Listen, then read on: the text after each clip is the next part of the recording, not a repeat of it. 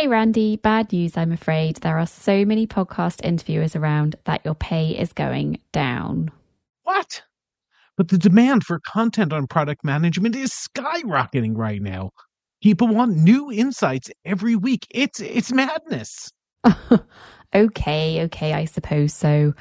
Let me just tweak the algorithm and I'll give you a bit of a boost again. Thank you.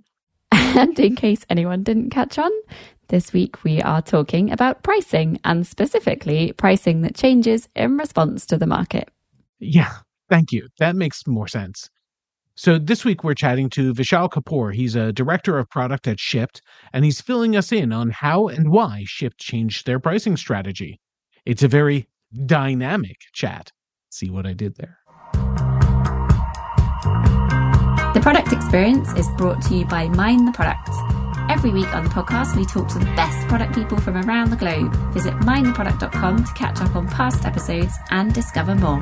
Browse for free or become a Mind the Product member to unlock premium content, discounts to our conferences around the world, and training opportunities. Mind the Product also offers free Product Tank meetups in more than 200 cities, and there's probably one near you.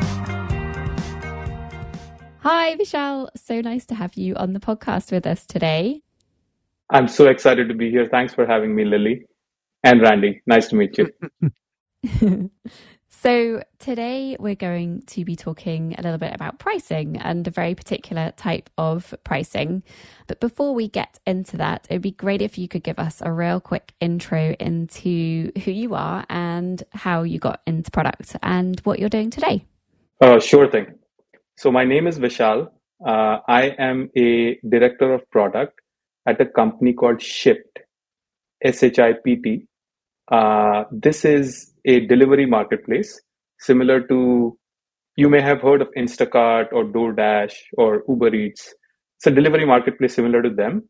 And it is the largest acquisition of uh, Target.com in their history. So this is a marketplace that operates in North America, essentially and we do deliveries. The use cases that we support are shopping and delivering an order for a, a grocery order, as well as a pickup and delivery order. So, for example, if you wanted, you know, a computer delivered or some electronic item delivered, we have partnerships with places like Best Buy and uh, you know all these electronic providers. For example, different electronic providers, Best Buy, Home Depot, etc. We also have partnerships with chains like Costco, and Safeway and Whole Foods and, and these other places where you can go and do deliver groceries.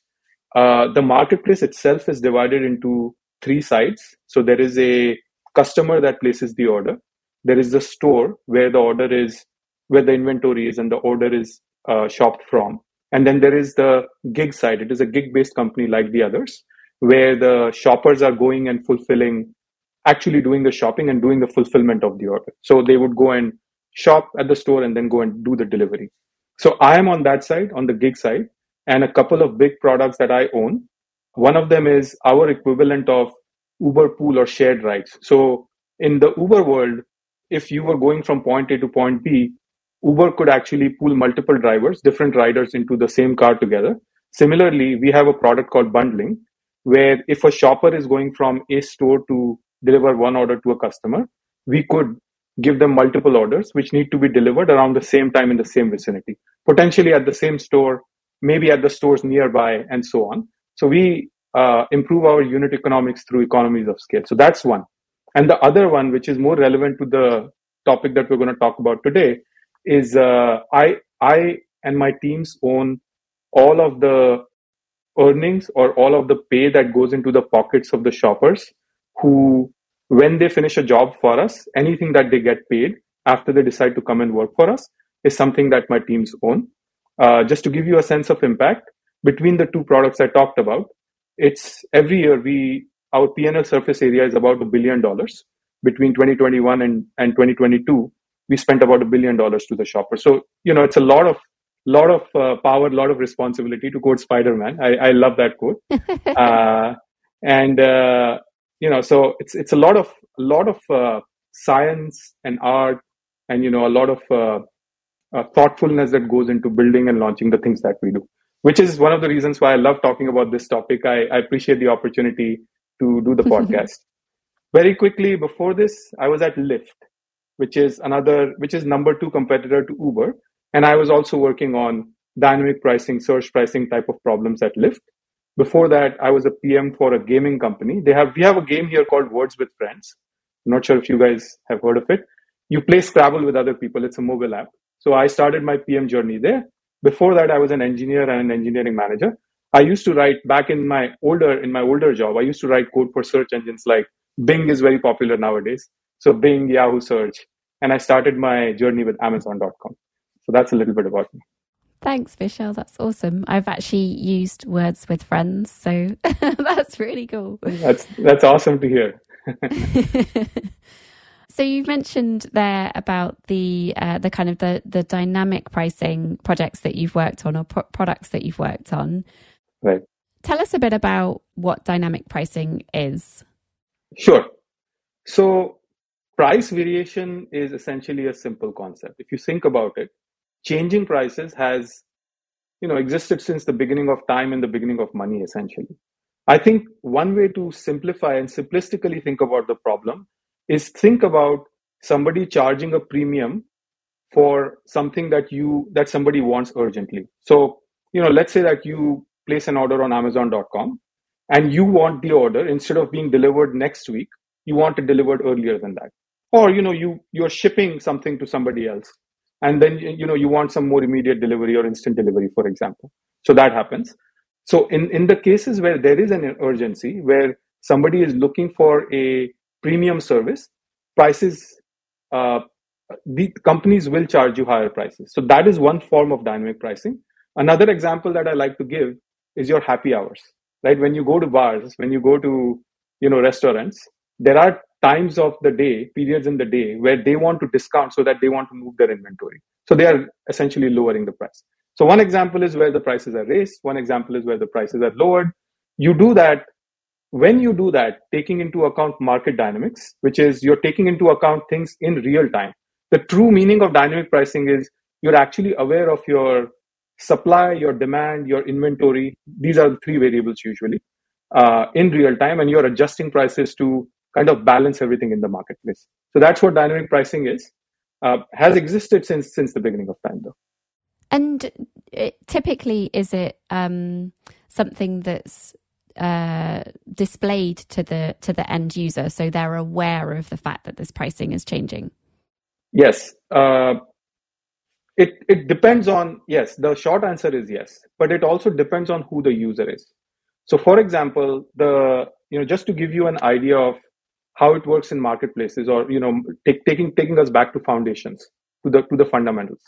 If you think of how uh, an economic system works how economics economics 101 how it works is imagine that you have a bunch of suppliers people who are giving a product and you have you know you you have a, a lever as a company that you can change prices. So suppliers are probably going to come more and more back to you if you raise prices, right? Because they are going to make more money. That's obvious. Imagine on the now put your other hat on where you are a customer and you're on the demand side.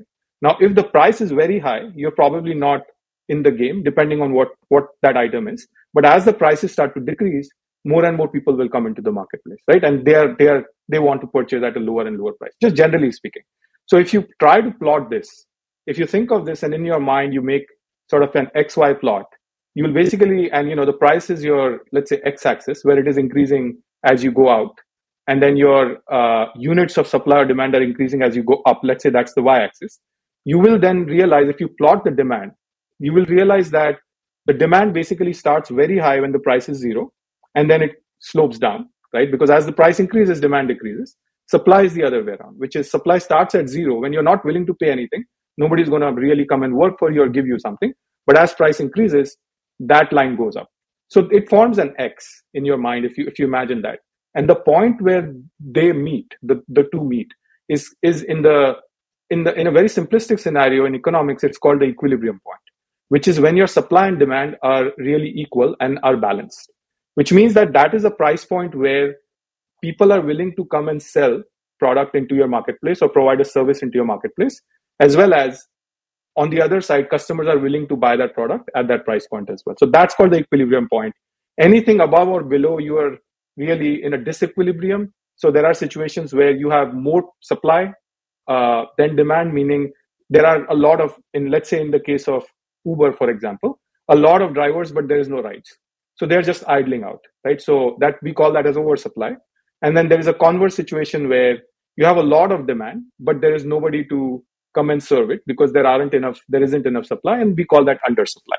And undersupply is one of the scenarios where, to coming back to what you just mentioned, Lily, is a is a problem where it becomes very severe, which is a problem where you start you start premium pricing, which is a problem where you start something called surge pricing. So surge pricing is a is a part of dynamic pricing, is a technique uh, of dynamic pricing, which uses market dynamics, this supply demand curves that I was talking about into account. But then you vary prices uh, depending on how do you want to manage and restore the equilibrium back to the marketplace. So what happens typically, just one more level deep, is when you surge, your demand. Imagine yourself as a customer. The prices are very high. So a lot of us, let's say, if all three of us were in, you know, looking for an Uber ride right now, and the prices were very high, maybe I wasn't willing to take it at that high price. Maybe I drop out. Maybe Randy isn't, he drops out, but maybe you are. So you are the one who who gets that ride at a higher price. And on the other side, the way these platforms work, including Shipt, by the way, you can translate that into our marketplace as well. On the other side, what happens is that higher prices are also shown to, to answer your question, are directly shown to the people who are coming and doing the fulfillment, meaning the shoppers or the drivers. So as a shopper or a driver, I have a higher incentive because I'm making more money than usual to come and actually work. Versus on the demand side, it helps tamp down the demand a little bit because the prices are high. So it, it's used as a lever on both sides. The prices are shown on both sides. That's how it's that's how it's done.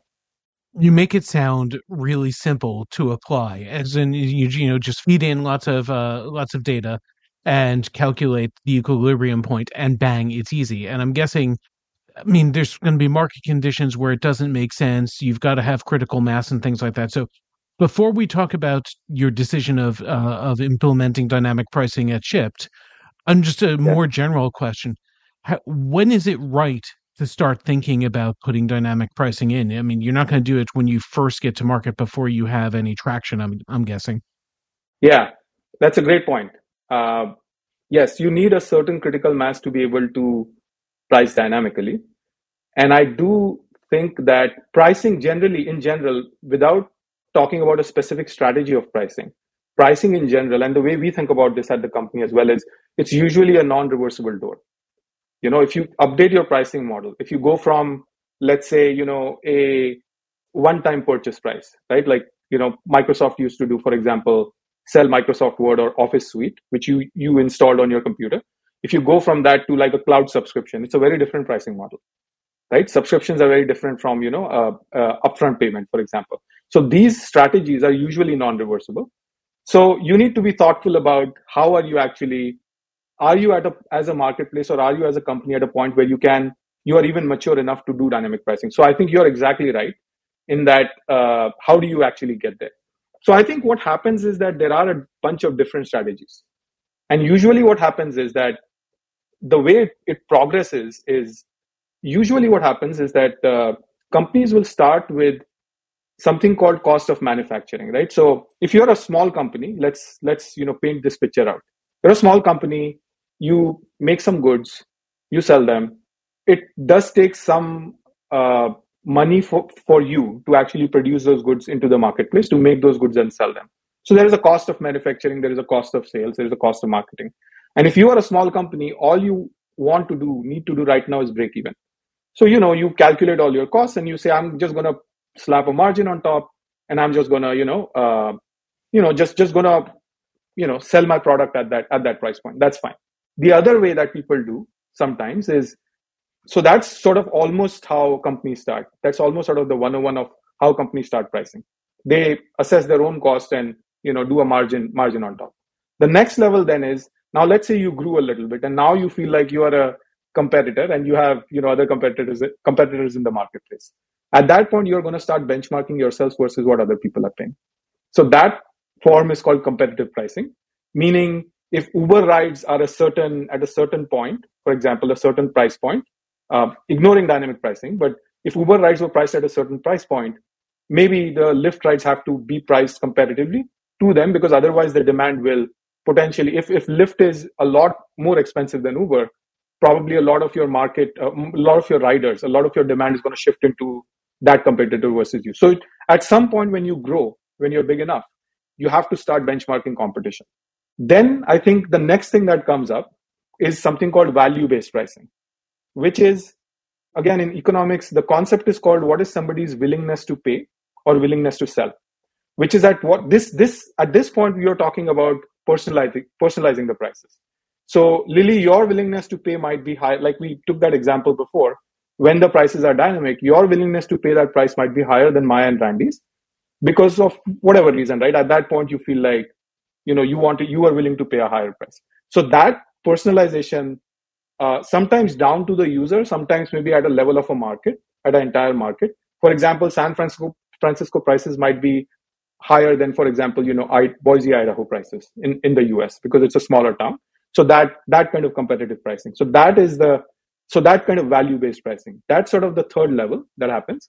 And then finally, when all of these things are implemented, then you come to this real time market dynamics. What's happening in the market right now? You have developed enough critical mass of demand, of supply, of enough rides coming in, uh, you know, enough drivers, enough riders, and taking Uber as an example, uh, that you actually can start changing the prices in real time, or you look to start changing the prices in real time. So you're right. So it's a it's a sort of a layered strategy. You usually start from a very simple strategy, which is what does it take for me to make this? I'm just gonna, you know, break even or, or, or cost a little bit more. From there, you slowly advance into dynamic pricing or surge pricing.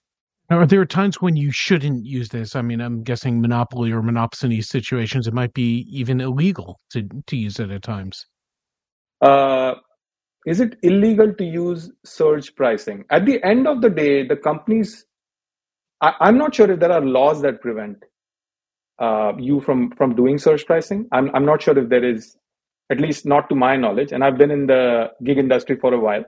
Uh, so I will say that there isn't a legal precedent or there isn't a legal uh, you know checks and balance for this what does happen is that sometimes these algorithms can cause sticker shock uh, so one data point for example is it all sounds hunky dory right like you know you're charging higher and you know all of that there was a data point from 2015 i saw a study from uber where when the prices surged only 10% of their demand was actually booking rides at that price. Actually, less than 10% was booking at that price. So, guess what, right?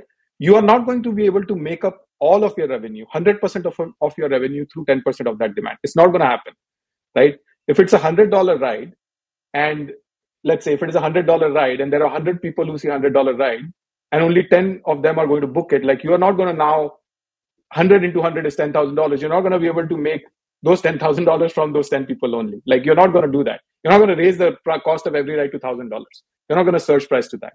So there is a sticker shock. And I think the long term uh, impact on the marketplace is that it, it does create churn. It does create problems of people coming back. It does create a trust issue.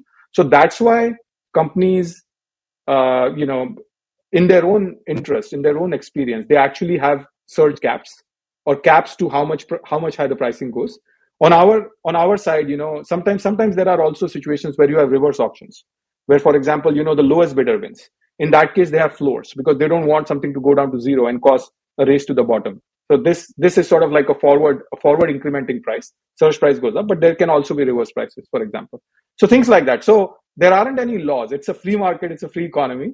Uh, there aren't any laws go- trying to govern how the economy should behave. But i think the organics and the and the human behavior right? The way humans behave that sort of how dictates the business and how it works anyway. So that's a big part of it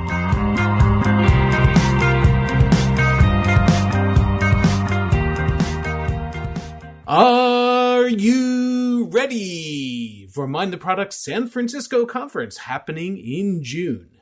If you've been before, you're probably feeling a bit like me, desperate for your MTPCon fix. And if you're new to it, this is the product conference not to miss. If you're a product person looking to advance your career, expand your network, get inspired, and bring the best products to market, then this is for you. So, what can you expect? Well, MTPCon is known for their epic lineup of speakers, renowned product leaders with invaluable insights and tactics to share. They cover a range of exciting topics that will challenge and inspire you to step up as a product manager, always with something tangible to take away into your own product practice. And don't let location hold you back. Even if you can't join in person in San Francisco, you can still be part of the action with their convenient digital only option. This event is a must attend for anyone seeking to elevate their product management game. Find out more and book your ticket at mindtheproduct.com slash san dash Francisco.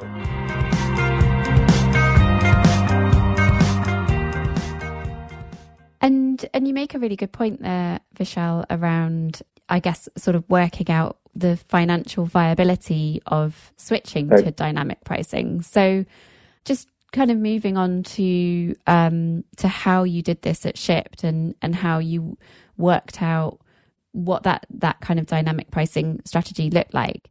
Was there a, a period at the beginning of this where you had to try and work with the the CFO or, or like one of the the sort of finance team to model out what that dynamic pricing would look like and how it would impact then uh, the revenue coming into the business?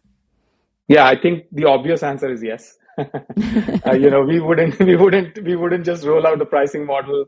As I said, all of these are different pricing strategies. We wouldn't just switch a pricing strategy because it really just drives your entire PNL and you know the surface area of a billion dollars. You just you just don't do that without you know think, thinking really hard about it. But I will give you an example of where where Shipt was before and and after.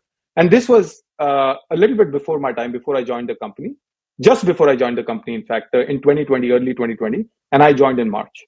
So, what Shipt was doing until that point was what we called a commission based model, which is not very different from the you know the, the markup based pricing that I was talking about, the cost of manufacturing pricing. But we are we are a little bit different because we are a services platform, right? It's a gig gig company, and we ourselves do not uh, manufacture inventory. We don't hold inventory we move inventory, right? Because other people, we are an aggregator platform, we are a marketplace, we are not manufacturing anything. We are actually helping aggregate all the demand and all the supply into one place and helping move inventory essentially. So it's a little bit trickier like that. But the way we worked, the way our cost of manufacturing equation worked before we moved to dynamic pricing was uh, the way it works at Shipt. Just to give you guys a quick background, is as a shopper, let's let's take the supply side here for a, for a second. Let's talk about pricing on the supply side. So let's say if we three are shoppers and we come to Shipt or Instacart or DoorDash, you know, take your pick, or Uber Eats or any one of them. What happens is that you see as a shopper or a driver, you will see a list of options that are available in your area for you to be able to finish. Right. So at, in the Shipt app, there is a separate Shipt customer app. We call that member. So Shipt member app and then there is a sh- separate Shipt Shopper app, which is for the gig side. So on the Shipt Shopper app, once you sign up, if you log into the app, you'll see a list of different options that are available to you to be able to shop and deliver. And then for each of those options that you see, we call them offers. For every offer that you see, you also see a price that you will see. So it's called upfront pricing, which is you will see a price of what you will get if you take that order, take that offer, and you deliver that offer. So far, so good, right? Uh, the way we did it in the past was we had something called a commission model, which was we had a, I think it was a minimum five dollar pay for every order that you that you would deliver. It was minimum five bucks, and on top of that, I want to say it was seven point five percent of the actual basket, actual cost of the order itself. So, Lily, if you placed, you know, a hundred dollar order, for example, to keep things simple, this would be five dollars plus seven and a half dollars. 7.5% of 100, which would be $12.5. So if I was a shopper and you were a customer, and if I took your order, I would get $12.5 and so on. So it was a revenue share model, like a rev share commission type of model, a markup type of model, if you will. Uh, the challenge that, that happened because of that was it created these things called unicorn orders, is what we used to call it. And what unicorn orders were, were, were that there were these orders which were small in, smaller in size, like a laptop, for example, right, or a you know, or a, or a cell phone or a mobile phone.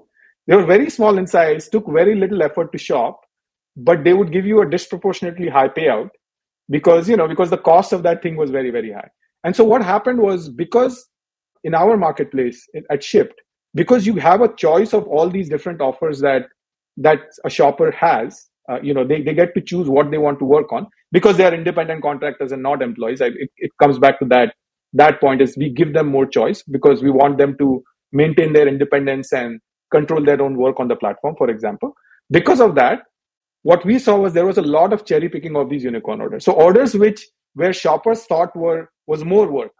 There were more items in the order. They had to do a lot more work maybe they had to drive a little bit further for example were just not getting picked up. And the ones which were like less work and a bigger you know it looked like uh, you know bigger ba- bigger basket or more valuable the average order value the order value was higher shoppers would chase those orders.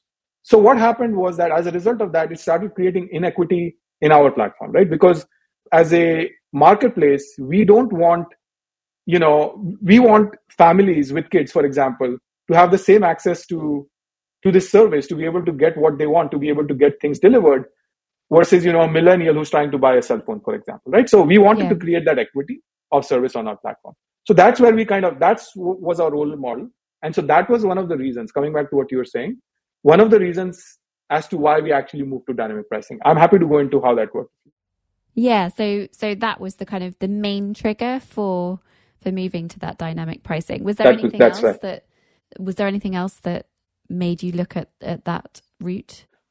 It was mainly that. It was mainly that we wanted to create we so the the principle that we as a company the stand that we took and the principle that we went after was that we wanted to pay for the effort that was expended in doing something. And these unicorn orders were disproportionately high pay. The model the pricing model was disproportionately high pay for a very little amount of effort. That did not feel fair that was one part and the second part as, I, as I alluded to before was it was creating this inequity on the platform where uh, you know families, for example, with kids who wanted just a bag of baby diapers. Nobody was picking up their order because the price was price was very low. But we wanted them to be served, and we wanted our demand to be served equally, right? Not just chase the cell phones and the laptops, but also serve you know everybody else as well. You variations of this have been have been implemented in in other uh, platforms like Uber and Lyft, for example. They try to avoid showing you where the for the longest time they did try to avoid showing people where the pickup was before the actual pickup happened and the reason was because oh, sorry where the drop off was before the actual drop off happened and and the reason was because if it was an underserved area they did not want to bias the driver from not taking somebody into that area before they picked somebody up because otherwise you know that area would get underserved and the job of the aggregator or the marketplace just like us was to do right by everybody everywhere essentially. Yeah. So that was yeah. the driving factor. Yeah.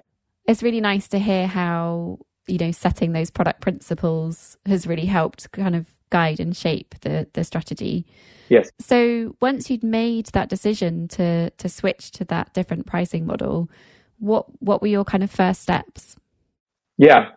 So so the way I'll I'll, I'll work. Let's work backwards from where we are now, and uh, and and how did we sort of build the dynamic pricing model? So we actually use we use machine learning now. Uh, it's a machine learning based model, and the way it works is that again coming back to the uh, example I was giving you guys before is when you are a shopper in the app, you see all these different orders that are available.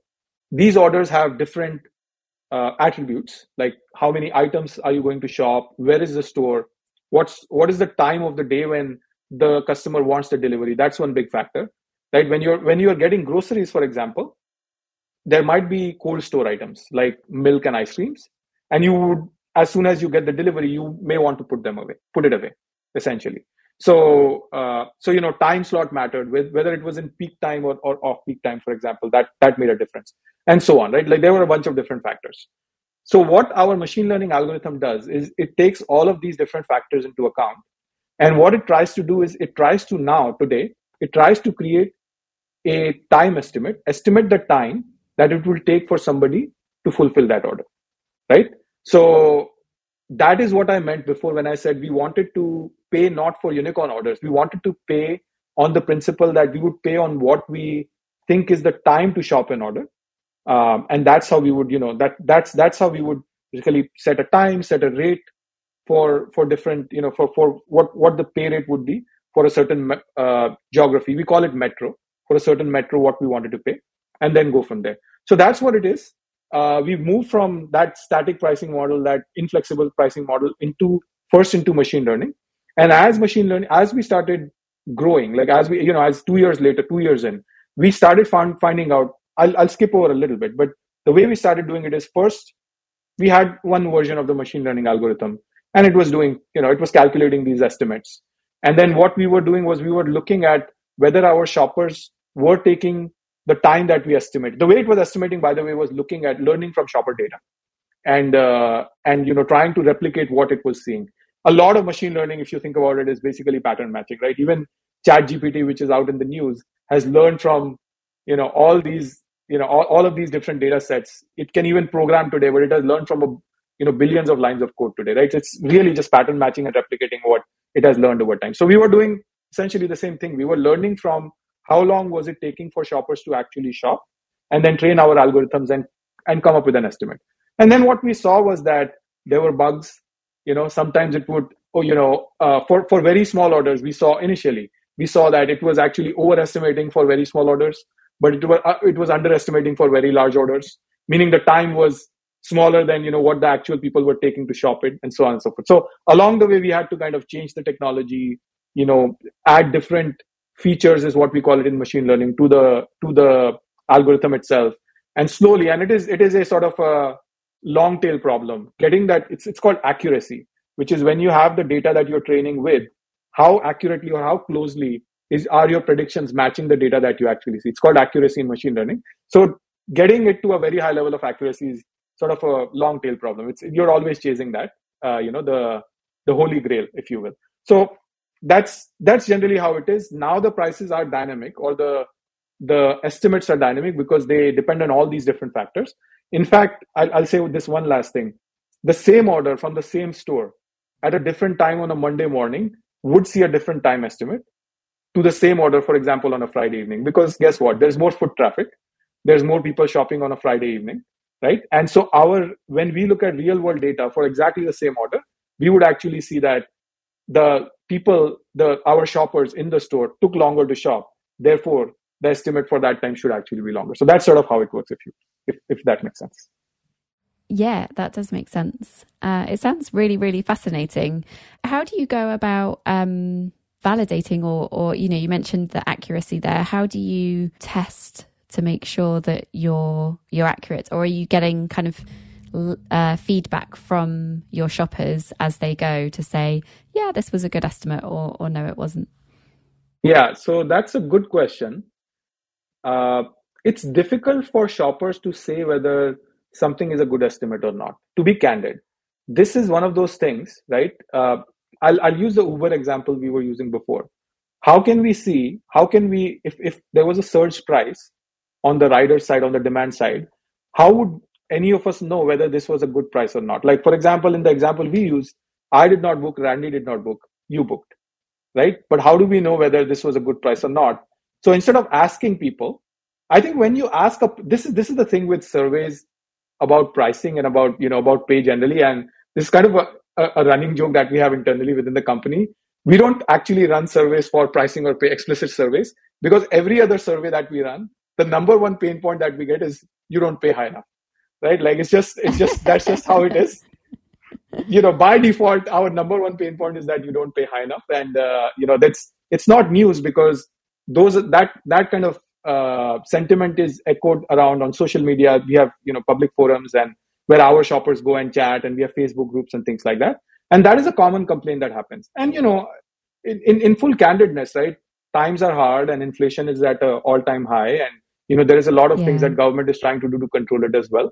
So it's not unfounded. The sentiment is not unfounded, but we don't do it. So what we do is we try not to try to ask people about what they say. We actually try to see what people do. Right? So what we do is we try to see if we change a model. We, we do this through experiments basically. Mm-hmm. if we are experimenting with a model in a, in a in a marketplace a new model something changes what does how does our audience react to it? I think i i gave you the uber example right? Only 10% of the people less than 10% book that's just not it's not something that the company wants to do right? Because at that point, the company is actually not running a profitable business. They understand that. But the reason why they do it is because they want to maintain a high level of service quality for the people who want to continue to be in the marketplace, as well as get some more drivers into the marketplace as well. So it's the same idea. We look at how the market reacts. We look at, you know, uh, are shoppers still coming back to us? Is our retention high? Is their engagement high? Are they continuing to shop the same number of orders despite a price change and things like that? So that's sort of how it works. Vishal, this has been great. We're running out of time now, so I'm going to ask one more question. It's uh, and it's, I'm sorry, I'm going to put you on the spot for this one.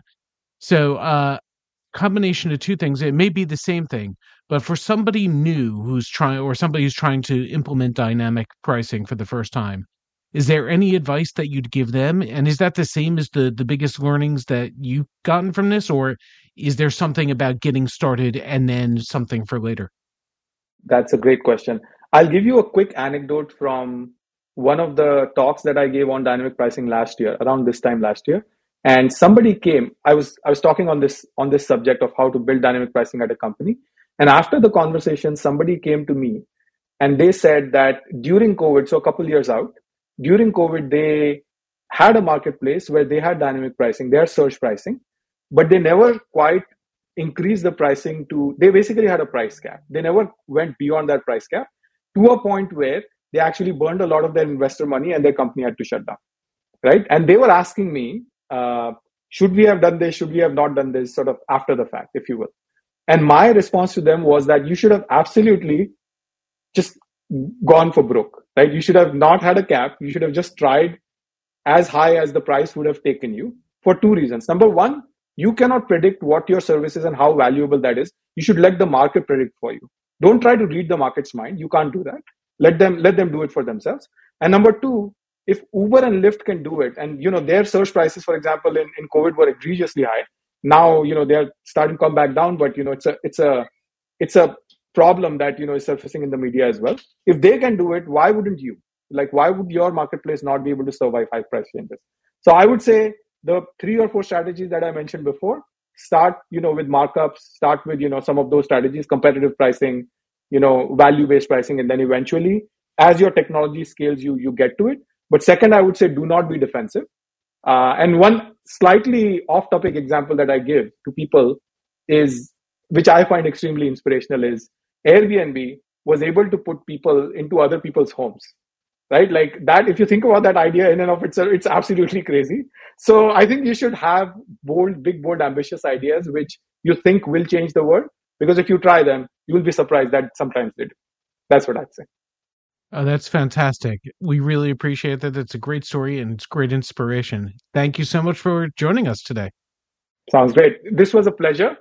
Uh, if anybody wants to keep in touch with me, please find me on LinkedIn. My handle is linkedin.com slash in slash VEE.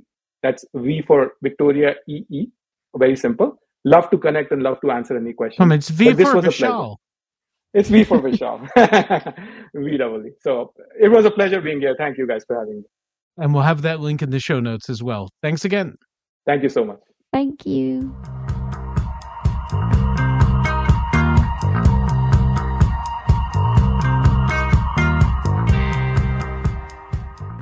Product experience is the first and the best podcast from Mind the Product. Our hosts are me, Lily Smith, and me, Randy Silver. Louron Pratt is our producer, and Luke Smith is our editor. Our theme music is from Hamburg based band PAU, that's P A U. Thanks to Arne Kittler, who curates both Product Tank and MTP Engage in Hamburg, and who also plays bass in the band for letting us use their music.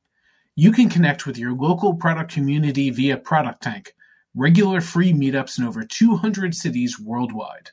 If there's not one near you, maybe you should think about starting one. To find out more, go to mindtheproduct.com forward slash product tank.